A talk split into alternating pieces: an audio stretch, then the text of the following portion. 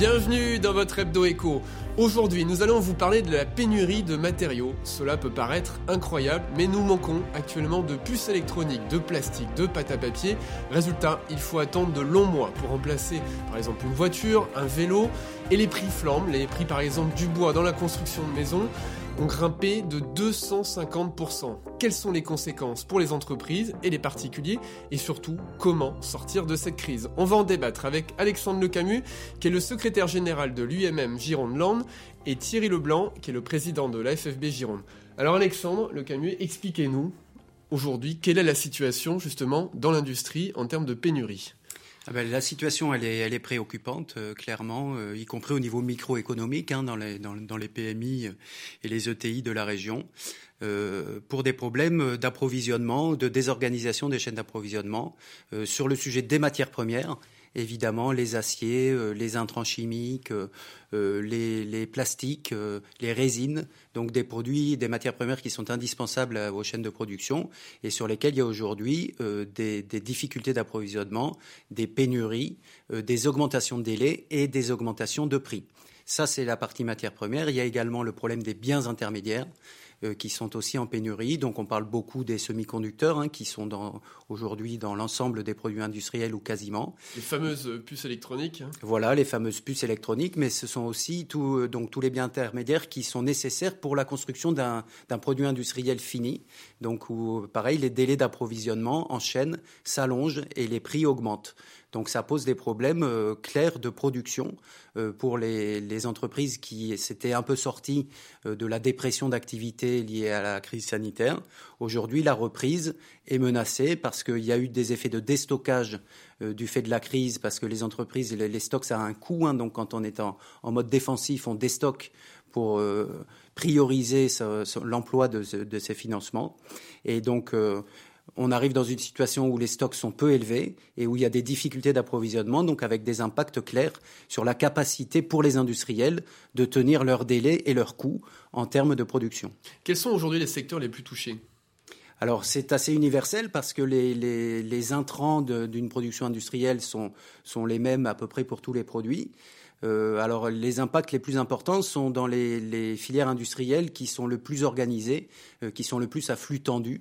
Euh, où euh, effectivement euh, on a entendu parler hein, dans l'industrie automobile, il y a des arrêts de chaînes, les, les, les chaînes de, de Peugeot. Trois semaines hein, pour l'usine de, trois semaines, de Peugeot à Sochaux. Hein. Voilà, trois semaines à Sochaux. On parle même de six semaines à Rennes. Donc voilà, donc y a, là c'est des impacts de coûts immédiats et puis qui se répercutent évidemment sur l'ensemble de la chaîne de sous-traitance, puisque quand l'usine d'assemblage s'arrête, toute la partie production en amont s'arrête aussi. Oui, ça veut dire après des retards de livraison dans les voitures. Vous, dans le bâtiment, l'impact aussi est important. Hein. Thierry Leblanc, vous êtes le, président de la FFB Gironde. Euh, aujourd'hui, on voit que les prix, par exemple, du bois de structure qui sert pour la construction, de l'acier ont flambé. Euh, comment les entreprises gèrent cette situation? Alors les entreprises dans le bâtiment sont, très inquiets hein, et préoccupés, euh, parce que là vous parlez du bois, de l'acier, mais ce sont tous les matériaux qui ont augmenté, et d'une façon significative entre... Le plastique aussi. Hein. Le plastique, entre 20 et 40 Il faut savoir que le cuivre en un an a pris 61% alors je connais bien parce que c'est mon secteur d'activité. 61%, il est compliqué pour un entrepreneur de répercuter les prix, sachant que dans le bâtiment, on signe des marchés à prix ferme et non révisables euh, pour les marchés privés. Les marchés publics ont une indexation avec un BT, donc ils peuvent réindexer, mais ça ne suit jamais euh, euh, ces évolutions qui sont très fortes.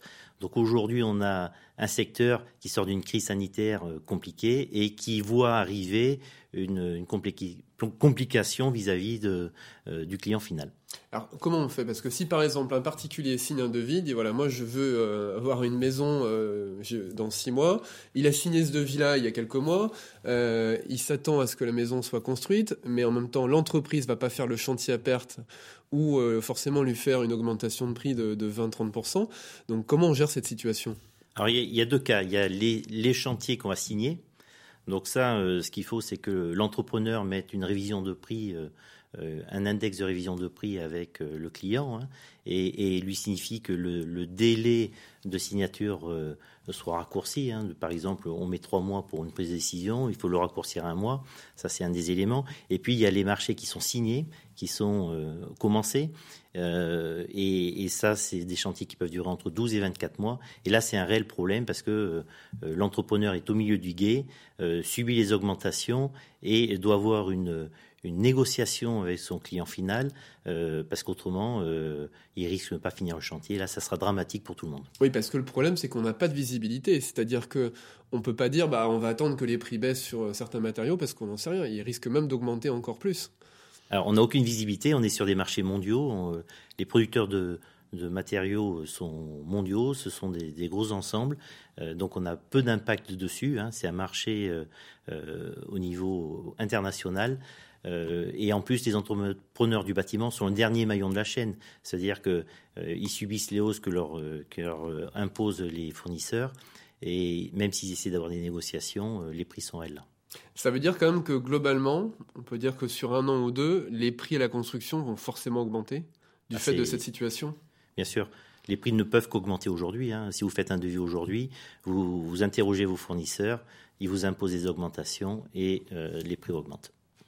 Sans compter euh, le risque, effectivement, comme vous le soulignez, qu'on ait des chantiers qui soient arrêtés. Hein. Alors le risque des chantiers arrêtés, c'est qu'un, euh, pour donner un exemple très simple, hein, vous avez quelqu'un qui fait de la charpente métallique, euh, le coût de l'acier doit représenter 60 euh, à 70% euh, de son devis. S'il augmente de 40% et qu'il gagne ses comptes de résultats montré qu'il gagne 2%, mais, il est en perte, donc il ne peut pas faire un chantier en perte. Il tue sa boîte. Quand, est-ce qu'on peut revenir à la normale, Alexandre Camus Dans l'industrie, on sait que par exemple pour les semi-conducteurs, c'est un vrai problème aujourd'hui qui va durer hein, plus que six mois. Euh, mais le retour à la normale est espéré comme sur un certain nombre de matériaux. À quel horizon? Alors c'est très difficile à dire hein, parce que les, causes de cette euh, de, cette, de ces problèmes d'approvisionnement, elles sont, elles sont multiples, elles sont à la fois conjoncturelles et structurelles. Conjoncturelles, ben, c'est... Et géopolitiques, hein, parce qu'on voit bien que l'Europe n'est plus prioritaire. Hein. Exactement, j'allais y venir. Euh, conjoncturelles, parce que ce gigantesque stop and go là, sur la production lié à la crise sanitaire a des effets euh, ben, à moyen terme, parce que quand on arrête un haut fourneau, par exemple, pour la production d'acier, il faut plus de deux mois pour revenir à une production nominale. Donc on voit bien que ces perturbations, elles ont des effets en chaîne qui peuvent durer dans le temps. Ça, c'est le premier point. Le deuxième point, il est géopolitique, euh, vous, vous l'évoquiez. Euh, un, des problèmes, c'est que la zone euro aujourd'hui est beaucoup moins dynamique que la zone Asie ou que la zone américaine, et que dans ces grands marchés mondialisés de matières premières qu'évoquait le président Leblanc, la zone euro est dépriorisée. Donc on passe après les zones plus dynamiques euh, où les, prix sont plus élevés, où il y a plus d'argent qui circule. Donc ça, pour donner une illustration, la production mondiale d'acier, la France c'est 1%, l'Europe c'est 7%, la Chine, c'est 60%. Donc on voit bien que euh, dans ces grands équilibres, euh, la, zone euro aujourd'hui est dépriorisée et c'est une problématique euh, globale qui, menace de durer. Après, en fonction des biens, il y a des visibilités sur, des reprises qui peuvent être variables, mais sur lesquelles c'est très difficile de s'engager aujourd'hui. On dit que pour les aciers, ça pourrait s'améliorer d'ici 4 à 6 mois, mais bon, c'est très difficile d'avoir des éléments tangibles. Aujourd'hui, les délais d'approvisionnement se comptent en semaines, voire en mois, sur beaucoup de, produits de cette nature. Interpellé évidemment le gouvernement sur ces questions hein, au niveau de l'UIMM. Qu'est-ce que vous demandez et quels sont les leviers réels qu'a le gouvernement justement pour changer la, donne? Alors les, leviers réels du gouvernement, ils sont relativement limités. Ce qu'on peut proposer, parce que euh, après il y a l'attitude des agents microéconomiques. Donc euh, une entreprise face à cette euh, réalité, comment est-ce qu'elle peut réagir? Alors, elle peut euh, d'abord, il n'y a pas de recette miracle, hein, ça se saurait parce que on peut faire prendre des initiatives de groupement d'achat, etc. Ça ne va pas régler la problématique de la dépriorisation de la zone euro ou, de la production d'acier mondial. Euh, donc, euh, il faut un s'y préparer, l'intégrer dans sa politique de stock si possible, l'intégrer dans, dans, ses prévisions financières, puisqu'il va y avoir des impacts à la fois sur les prix et sur les délais. Euh, il faut également euh, diversifier ses, fournisseurs. Voilà, il y a des actions microéconomiques à faire. Côté gouvernement, bah, le message, c'est euh, un de continuer le soutien euh, à l'industrie dans cette période, puisque ça va ajouter des, des difficultés à la reprise industrielle. C'est d'accélérer les plans de relance, en particulier le plan européen, c'est-à-dire qu'il faut qu'on soit plus dynamique en zone euro euh, pour essayer de, de compenser ces, ces, ces, dépriorisations. Et de vacciner et, plus vite. Hein. Et de vacciner plus vite. Et puis après, sur les marchés publics, mais ça, peut-être que le président de la Fédération du bâtiment en parlera, c'est aussi peut-être avoir un impact sur les, sur les pénalités de retard pour les acteurs économiques. Alors c'est vrai aussi entre industriels, hein, il faut qu'il y ait une solidarité industrielle qui se, qui se manifeste dans une période comme celle-là sur les pénalités de retard, puisque ça entraîne des, délais de, fabrication et, des retards qui, qui sont parfois pénalisés dans les, dans les relations contractuelles. Et puis ça veut dire au final évidemment qu'on vend moins de produits, hein, puisqu'on en a moins à vendre. Hein. Et ben ça, aussi, oui, euh, ça le problème quand même. Hein. Les, ce qu'il faut bien comprendre, c'est que les, les, chaînes de production industrielles sont très organisées et que quand il y a un grain de sable à un endroit donné, eh ben ça, ça a des effets en chaîne sur l'ensemble de la, de la production et qui jusqu'au client final, euh, euh, évidemment.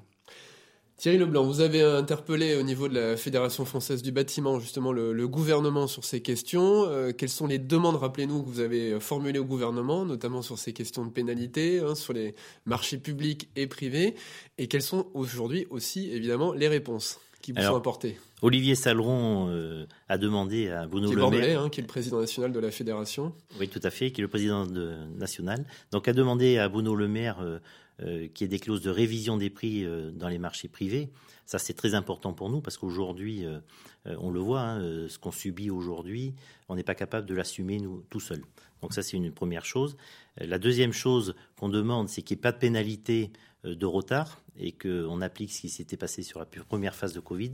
C'est-à-dire qu'on ne nous impose pas en plus des pénalités de retard parce qu'on a des ruptures d'approvisionnement fortes aujourd'hui, hein, dues à toutes ces problématiques. Donc ça, c'est très important pour nous. Est-ce qu'il y a eu des amendes, justement? Aujourd'hui, est-ce que Alors, les entreprises ont subi des, des, amendes sur des marchés publics liés à des problèmes d'approvisionnement? Alors, il n'y a pas d'amende pure et dure aujourd'hui, mais on le sait que les, marchés qui sont en cours, ça se gère au, moment du DGD, donc ça se gère à la fin. Donc, il faut aujourd'hui que le gouvernement euh, insiste et, et légifère là-dessus pour euh, pour pas qu'on soit victime à la fin d'un chantier euh, de ces hausses et de ces ruptures de stock.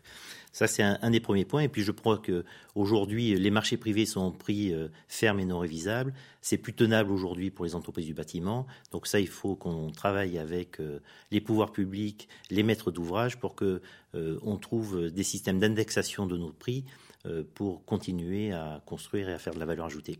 Et vous n'avez pas de réponse à ces questions pour l'instant À ce jour, je n'ai pas de réponse et j'ai pas eu de réponse qui vient de, de la maison mère en les cas. Et ça, ça veut dire qu'il faut passer par euh, l'Assemblée nationale, hein, par une nouvelle loi. Oui, on va sensibiliser les députés, les sénateurs pour que euh, ils comprennent les enjeux pour les entreprises du bâtiment, parce que euh, on est, on pèse significativement et, et les dégâts pourraient être énormes au niveau de nos entreprises. Et puis il faut encadrer tout ça, parce qu'évidemment, pour le particulier, si une entreprise lui dit Moi, je vous augmente les prix de 30% et qu'une autre augmente de 20% seulement euh, sur la même activité, évidemment, euh, ça va poser des problèmes. Hein. Ça, c'est la loi de la concurrence. Euh, on est tous acteurs des devis que l'on fait, donc ça, c'est important. Mais il y a une réalité économique. À un moment donné, ce compte du résultat. Soit vous faites euh, de la marge, vous créez de la valeur et vous pouvez tenir. Soit vous faites des pertes et euh, dans un contexte économique comme il est aujourd'hui et bancaire, vous n'allez pas être suivi très longtemps. L'enjeu, c'est de maintenir les emplois derrière. L'intérêt, c'est de maintenir les emplois et on est surtout un secteur d'activité qui est un aide à, au, à la reprise économique. Donc il ne faut pas qu'on soit trop impacté euh, par, cette, euh, par ces augmentations de prix en tout cas. C'est surtout qu'il faut éviter d'arrêter ces chantiers. Hein. Ah, absolument. Ça aura des conséquences sur toute la chaîne. Vous savez, on est plusieurs corps d'État. S'il y en a un qui euh, s'arrête, il perturbe toute la chaîne de construction et là, c'est terrible. Que ce soit pour le maître d'ouvrage, pour les entreprises, euh, voilà. Merci beaucoup à tous les deux. On va suivre ça évidemment avec beaucoup d'attention puisque ça intéresse beaucoup de gens. Merci. Avec de lourds impacts. Merci pour votre écoute. Vous pouvez retrouver tous les épisodes de l'Hebdo Echo sur notre site internet sudouest.fr ou bien sur la plateforme d'écoute de podcast de votre choix, Spotify, Google Podcast et Apple Podcast. Vous pouvez aussi regarder la version vidéo de cet entretien via la page de TV7 sur sudouest.fr. Merci et à bientôt